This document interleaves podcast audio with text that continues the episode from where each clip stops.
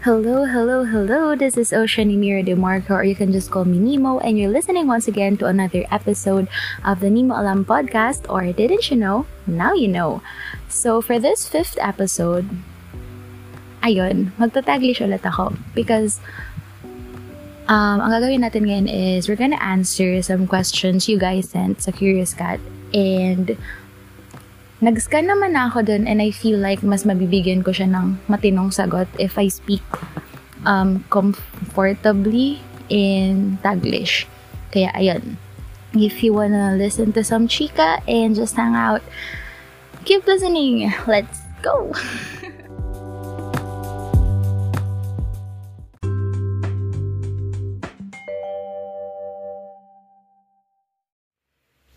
okay.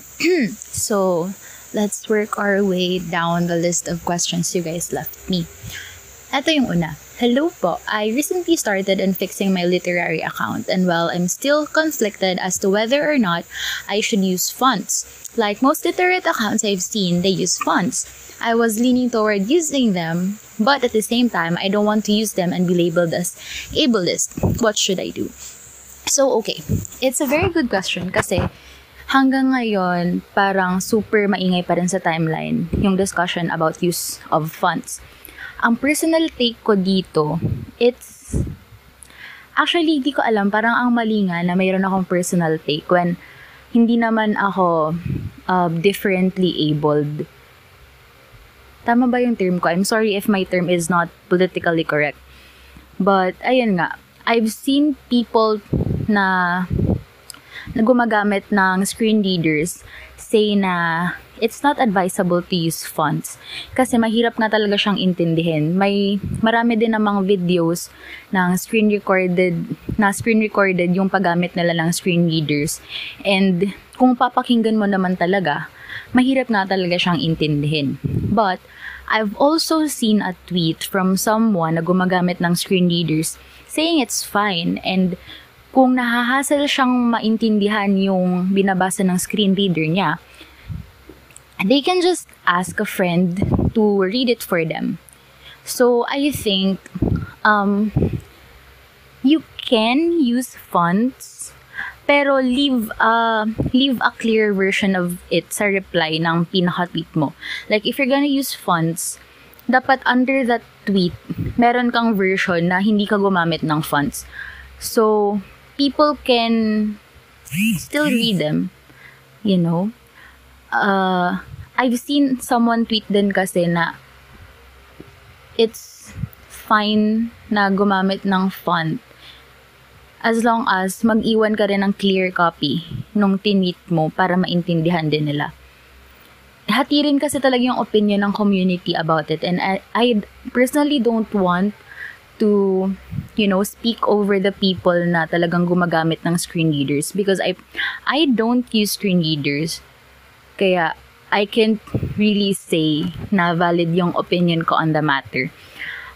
About naman sa pag ma, na sa possibility na malabelan ka as ableist it's ano um para sa akin very loosely used kasi yung term na ableist. Kasi minsan, hindi ka naman talaga ableist. It's, um, ano ka lang, kulang sa information or misinformed or hindi mo alam kung anong information yung kailangan mong i-apply. Kasi nga marami talagang ano, marami talagang there are lots of ano, there are lots of opinions on the matter and walang isang uh, walang isang opinion lang about it na tama. So, it's up to you, I think, kung gagamit ko or hindi. But just to be safe, and para din sa inclusivity sa community, siguro wag ka na lang gumamit. Ayun, pa, pa, ano, pa mali-mali yung, ano, yung opinion ko. Sabi, sabi ko kanina, di ba, parang okay lang. Pero ayun nga, on second thought, hindi naman siguro kabawasan kung hindi ka gumamit ng fonts. So, for inclusivity's sake, in para hindi din talaga mahirap, mahirapan kung sino man. Just don't use fonts. You can still perform well as a writer in your literate account without using fonts. I know that it's mm, I know that it's aesthetic.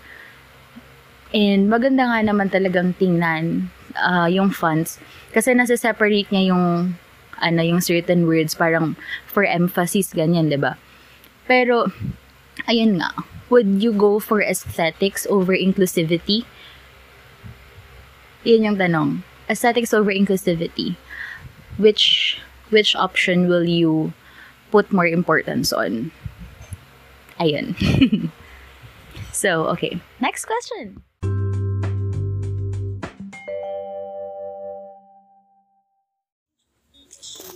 Okay, for our next question, we have relating to the theme of character development and the tips para sa mga writers who wants to improve their writing style but do not have enough inspiration or have no idea how to start. So, okay. Um, ang pinaka tip ko for people who experience this is to to read or watch things that inspire you. very big.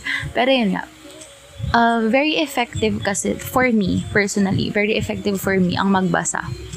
Kasi, yun nga, I'm writing for a character na I'm writing for a character. So, parang direct siyang, ano, direct siyang, ano yun, parang kinikiliti ng pagbabasa yung utak ko to write something kasi words, words to words, ba diba? Ganon.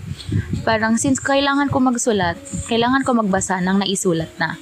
So, I would usually just look for inspiration pieces online about the character I'm making. So, for example, i-example ko si Lilith. Yeah, lagi kong ina-example si Lilith. She's my favorite. so, ayan nga, si Lilith. When I was making Lilith's character, and I was looking for inspiration on how to develop her. I searched online for character references. Since si Lilith nga is supposedly uh, part ng ng creation sa Bible. I searched for yun nga mga text related sa Bible. I um I researched on about sa demons. I researched what possibly happened dun nga sa ano dun sa sa Garden of Garden of Eden. And there were related texts na nag explain kung bakit napala, napaalis si Lilith. So, dun sa part na yun ng character development ni Lilith, parang sa mga ano, sa mga parts na hindi siya na, hindi na-explain ng maayos sa existing text, doon ako nag-insert ng creative interpretation ko para sa backstory niya. And, ayun, since marami siyang related text, hindi ako nagkulang sa, ano, hindi ako nagkulang sa inspiration para mabuo yung kwento niya. Para maging, ano yun, parang maging three-dimensional yung character ni Lilith. Nabuo yung personality niya, nabuo yung buong pagkatao niya based on the ano, the the texts that I've found online. And naging character reference ko din doon yung ano, um, naging character reference ko din yung mga strong feminist figures sa mga napapanood kong TV series. So, yun nga, aside from reading, um, reading and reading and reading, nagiging, ano rin, um, nagiging magandang pambala mo rin yung kung mahilig ka manood ng movies or ng TV series kasi yung word choice din. Tsaka, um, since pinapagalaw mo nga yung characters mo, if you're watching movies or TV series, nai-imagine mo din yung paggalaw ng mga characters, ba? So, mas may tendency kang maging descriptive na sa pagsusulat mo. Kasi gusto mong pagalawin yung kamay niya a certain way, gusto mo siyang palakarin in a certain way, or gusto mo siyang basta parang mas na-develop mo ng maayos yung movements niya which will in turn give your character a more ano yun parang mas three-dimensional na feeling hindi lang siya magiging flat na character parang magkakaroon siya ng dimension nga um, and sa pag-improve naman ng writing style ayun read, read, read. Yun yung pinaka-tip dun eh. Magbasa ka ng magbasa para may ma-absorb ka na style ng pagsusulat, yung pag-form ng sentences, yung paggamit ng ng proper words for proper for certain ano for certain instances kasi hindi ka pwedeng gumamit ng words lang ng basta-basta, 'di ba? Kasi may ano 'yun, um may leveling kumbaga. Hindi mo pwedeng gamitin yung superlative ng word sa hindi naman masyadong intense na kaganapan. Hindi ka rin pwedeng gumamit ng ng parang walang walang feels na word kung nasa climax ng feelings yung kaganapan. So, by reading, uh, by reading just random things actually, hindi lang hindi lang naman novels or something. Sa pagbabasa kasi, parang ma-adapt mo na rin yung way ng pagsusulat ng mga authors kapag nagsusulat ka na. Kasi we have a tendency to mimic what we like. So, kung nagustuhan mo yung style niya ng pagsusulat, mapapansin mo yan kahit paonti-onti. Mapapansin mo na habang nagsusulat ka, parang naiiba rin yung style mo. Parang, kumbaga, nagagaya mo yung pagsusulat niya. So, is that plagiarism? No, it's not. Kasi hindi mo naman ginagaya word for word or yung buong concept niya sa habang nagsusulat ka. Kumbaga naging inspiration mo lang din siya to write better. Ganon. Kasi nga, na-adapt mo yung way niya ng pag-formulate ng sentences, yung pag-arrange niya, pag-organize niya ng ideas. Parang unconsciously, nababago yung yung process mo ng writing kapag mas marami kang nababasa. Kasi nag-a-adjust din yung utak mo eh. Parang kung mas maraming formal kang works na nababasa, mapapansin mo yan sa pag nagsusulat ka. Very formal ka din, very very clinical ka magsulat.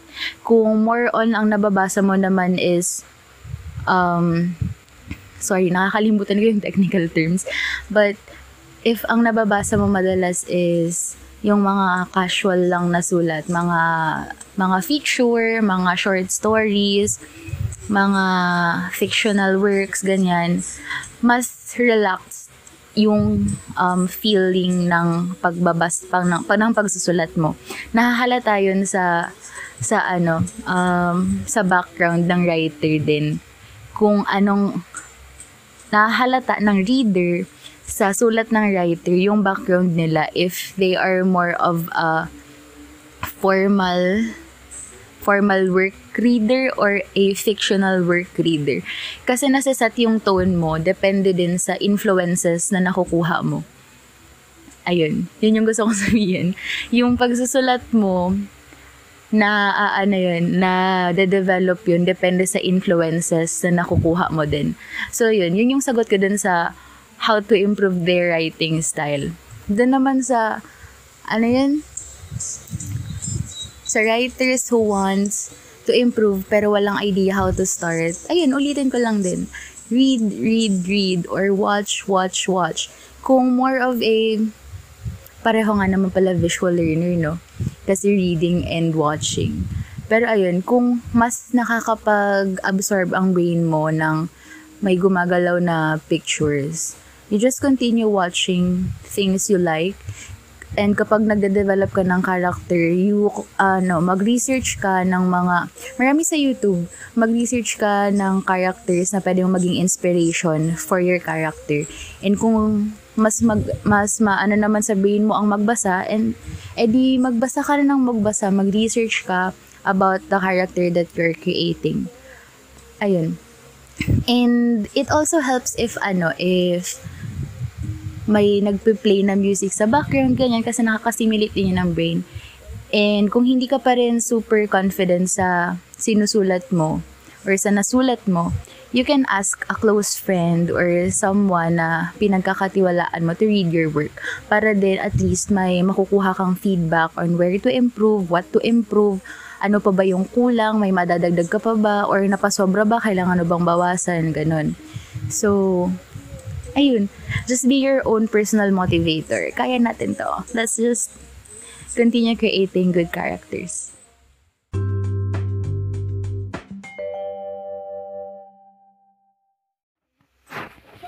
Okay, so our third question for this episode is someone someone left this question asking, "Hello, what are your thoughts on base hoarders?" So base hoarders are those people na sobrang dami ng base. Yes. In the name itself, base hoarder, nag-hoard ng base. So, ako naman, I'm kind of neutral about this pero if magiging realistic tayo, kaso ang pangit din naman kasing sabihin na maging realistic tayo. Kasi nga, RPW, this is a place where we can make all our dreams come true. Ika nga nila. So, ayun, teka, paano ko ba ito i-discuss? Naubusan na ako ng words. Ayun. Kasi may dalawang ano yan eh. Doon tayo sa una. Um, As someone din kasi na naging admin na, naging owner ng isang base, nakakailang mag-accept ng applicant kapag alam mong marami na siyang base. Kasi may dalawang ano yun, parang may dalawang side yun. Kapag base hoarder yung applicant, number one, very efficient siyang tao na to the point na kaya yung pagsabay-sabayan lahat ng responsibilities niya sa lahat ng bases kung saan siya kasali. Or number two, sali lang siya ng sali ng bases and hindi pa siya natatanggal sa kahit alin dun kasi hindi pa nag-activity check yung may-ari. Or laging may sumasalo ng mga trabaho niya kaya hindi napapansin na wala siyang ambag. Ganon. ba? Ang hirap for ano for someone na nag-handle ng base, mahirap isipin kung alin siya dun sa dalawa. And malaki siyang malaki siyang gamble kasi if in case naman na yung una, yung reason kung bakit siya maraming base, yun nga, yung pagiging efficient niyang tao. Hanggang saan ba yung kaya niya? Ik or ikaw na ba yung ikaw na ba yung susukuan niya? Charot. Kasi ano eh, kahit gaano pa ka-efficient yung tao, kapag na-reach niya yung limit niya, hindi niya na mapapanindigan yung ibang responsibilities. And baka magkataon na ikaw yung bagong dagdag niyang base, ikaw yung hindi niya mapanindigan. Kasi nga, nahati niya nahati na lahat ng oras niya dun sa mga nauna, nauna niya ng bases. Or, number two, doon sa lagi siyang nasasalo sa mga gawain kaya hindi siya nahalata ang walang ambag. Paano kung maliit lang yung base mo? Pa- paano kung kaunti lang yung staff? Eh di walang sasalo sa kanya. Magiging siyang dead weight, magiging siyang pabigat. Sinong mahihirapan? Ikaw. Kasi ikaw yung sasalo in the end kasi ayaw mong bumagsak yung base mo. And aside from that, ang isa ko pang ano, parang opinion ko about base hoarders kung alam ninyong marami na kayong gagawin, marami na kayong responsibilidad, hindi lang in character but also sa labas ng RP. Huwag ninyong akuin lahat-lahat. Kasi hindi lang naman kayo yung applicant na pwedeng makuha. Kumbaga, give chance to others, ganun. Kasi marami ring people na naghahanap ng bases and usually, nahihirapan din sila maghanap kasi lahat na ng slots taken. So, if marami ka ng base, awat na bro. Hindi mo kailangan bugbugin yung sarili mo sa in-character work. And just, ayun, ayun, just take bases na related sa iyo ng character mo. Hindi yung, ano ka, um, sabihin nating uh, model AU. Tapos pumasok ka sa library or something or sa publication, ganyan. Okay, sige, sabihin natin jack of all trades, blah, blah, blah. Pero give chance to others naman kasi there are lots of people with more related AUs na pwede sana mag-apply doon. And I know it's not your fault naman kung natanggap kayo kasi nga ang may final say pa din doon is yung HR or yung may-ari ng base since sila yung nag-accept ng applicants.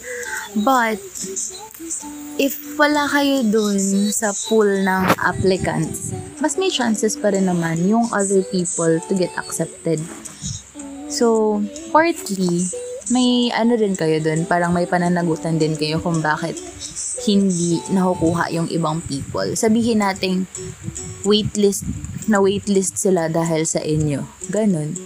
Um, give chance to na lalo na kung marami naman na kayong bases and ano um and hindi naman na siya masyadong relevant sa iyo ninyo.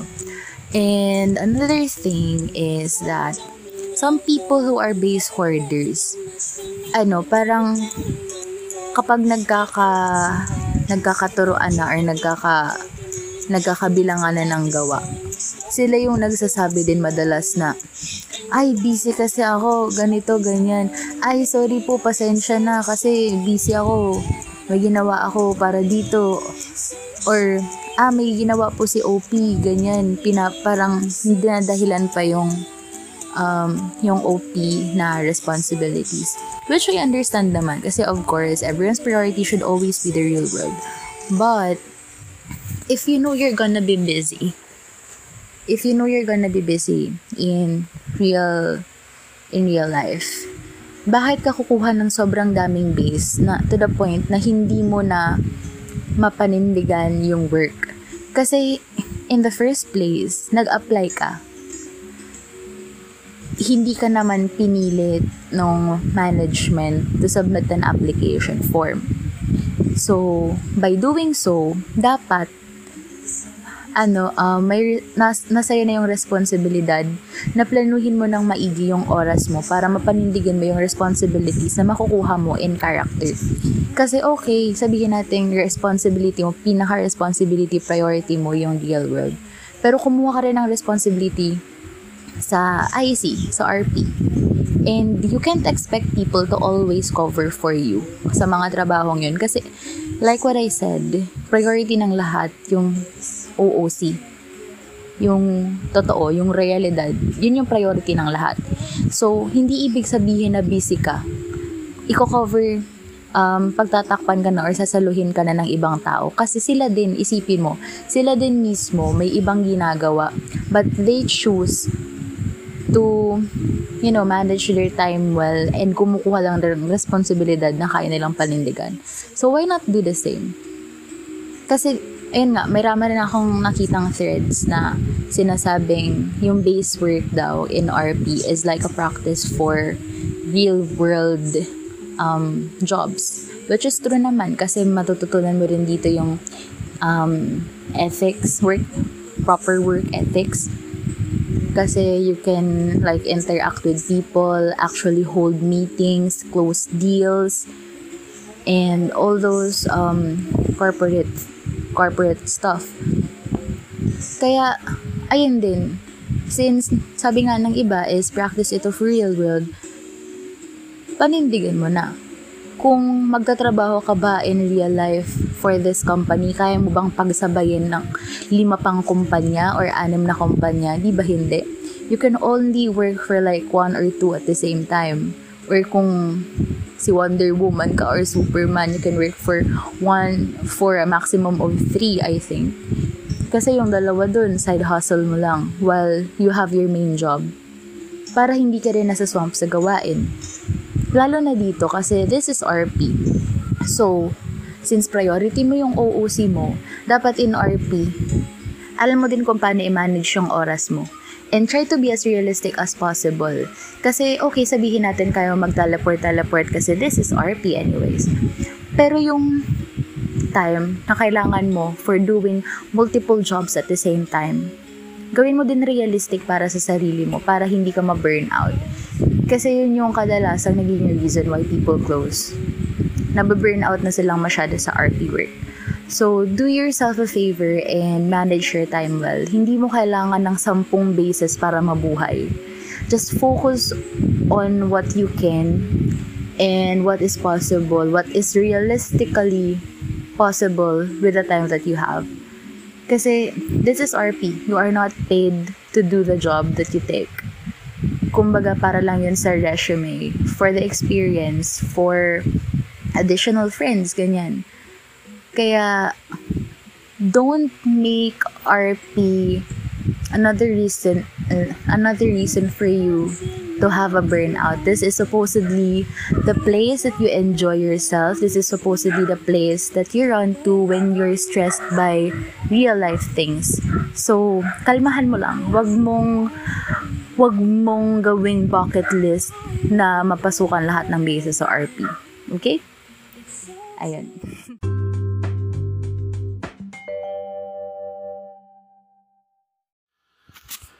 So, okay, our next question is tips on how to be confident. Uh, I don't know why you're asking me this kasi hindi naman ako confident. But I'll try my best to give you some tips. Okay. Um, number one, I think to be confident, you have to admit that you're not perfect and you have to identify yung mga bagay na nakapagpa-feel sa'yo na less confident ka. Like, for me, for example, ako, hindi ako confident kapag ang topic about mathematics or okay, hanggang ngayon hindi pa naman ako confident about that.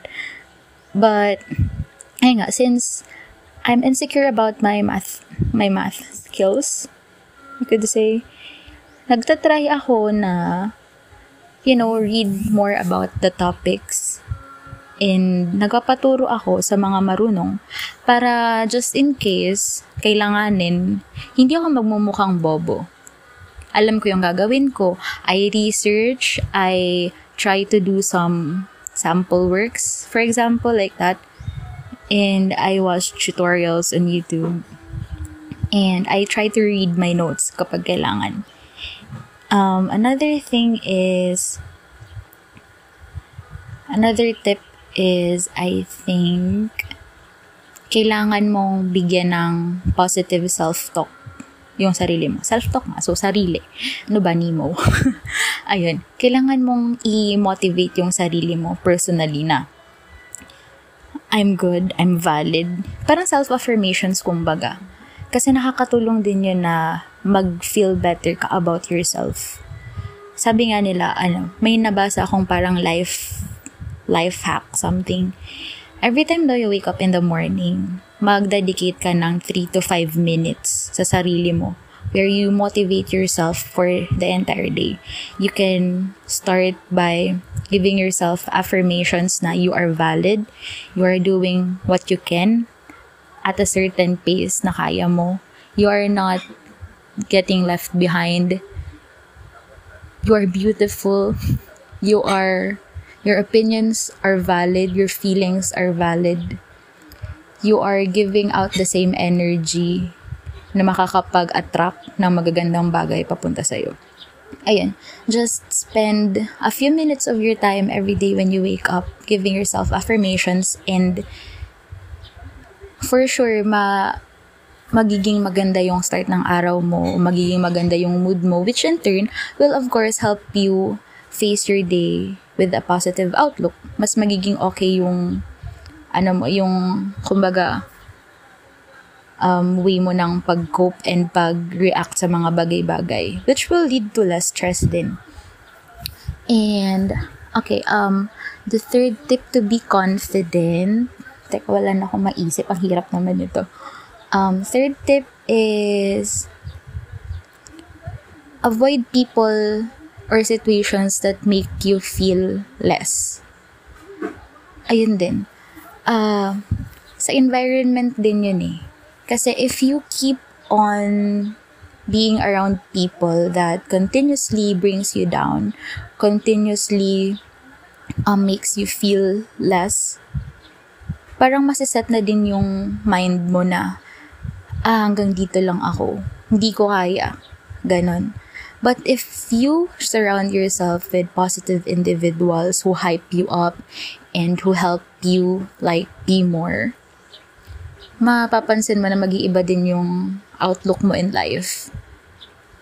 Kasi, di ba nga, sabi nila, you tell me who your friends are and I'll tell you who you are. Ganon yun. Parang same, same way of thinking. Na kapag maganda yung mga kasama mo, magiging maganda din yung outlook mo in life. Parang nare-reflect mo din kasi yung environment mo sa the way na kinakarry mo yung sarili mo.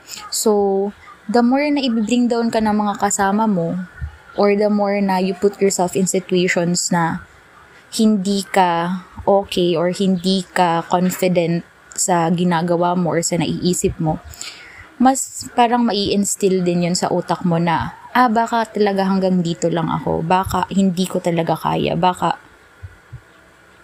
baka ganito lang talaga.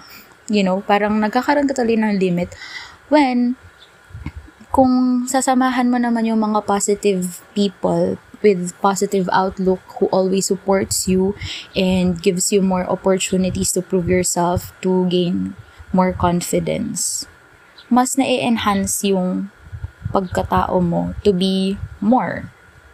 Parang inuulit yung sarili ko, but I hope you're getting what, what I'm saying.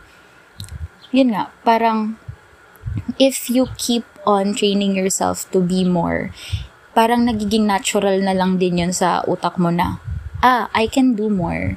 Ay, hindi lang dito ang limit ko, kaya ko pang mas gumaling. Ganyan. ano pa, um, wala ko maisip na tips. Ang hirap naman kasi ng tanong. But, yeah, I think those are a few tips that can help you be more confident. Ay, eto pa. Meron pa. Kasi ano, um, may nagsabi nito before, like, yung stance mo when you speak, dapat naka-power pose ka. Kasi parang yung body mo din nagre-release siya ng hormones na para nakakapagbigay sa'yo ng more confidence. Ganon. Kasi pero that's for like, uh, ano, in real life naman na. Ah. Kung kailangan mo ng confidence like for extemporaneous speaking or for when you talk to your boss or your prof, try to stand in a power pose. Parang chest out, tapos nakaano ka sa hips mo, tapos wide stance. It will help you gain more confidence and just you know let your body let your mind unite kasi kapag ganun personally pag nasa zone ka na yun pag nasa zone akong ganun ang nangyayari parang naturally na lang flow yung words and it helps lessen uh, the times na magsa-stutter ka or mawawala ka sa flow ng sinasabi mo. So, minsan hindi lang din talaga siya sa conf- sa ano eh, sa way na marami kang alam. Minsan nadadala talaga yun ng confidence. So, paniwalaan mo lang yung sarili mo na alam mo yung sinasabi mo and believe me, it will do a world of uh, world of difference when you talk to people. Ayun. That's it for the tips on how to be confident.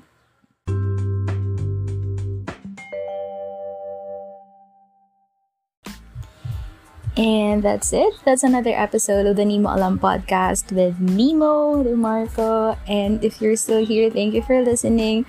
Please give the Spotify Spotify please give the Spotify a follow. And I would just like to suggest everyone to also give a follow to Habilin House. They're a special cafe, a pop-up cafe. Tama ba yung term ko? I'm not sure. Basta yun, cafe siya. And they're open for the remaining days of May to encourage everyone to know more about mental health for Mental Health Awareness Month. And as far as I know, they will release um, informative threads and will spread positivity in the community to raise more awareness about mental health. I'm gonna link the profile in the description, so please give them a follow and support the cafe. And Ang alam ko din, they are in partnership with CSU. And I'm also one of the ambassadors, kaya I'm doing this. Charot, hindi. I'm one of the ambassadors and I think I can speak in behalf of everyone that we want to break the stigma and to inform more people about mental health and everything related to it. So support the cafe and inform, educate yourself, educate the people around you so we can all live a more positive life and break the stigma surrounding mental health to help everyone in need and to reach more people para din sa ikauunlad ng ating komunidad. Yes, amen. So ayun, thank you for listening and goodbye.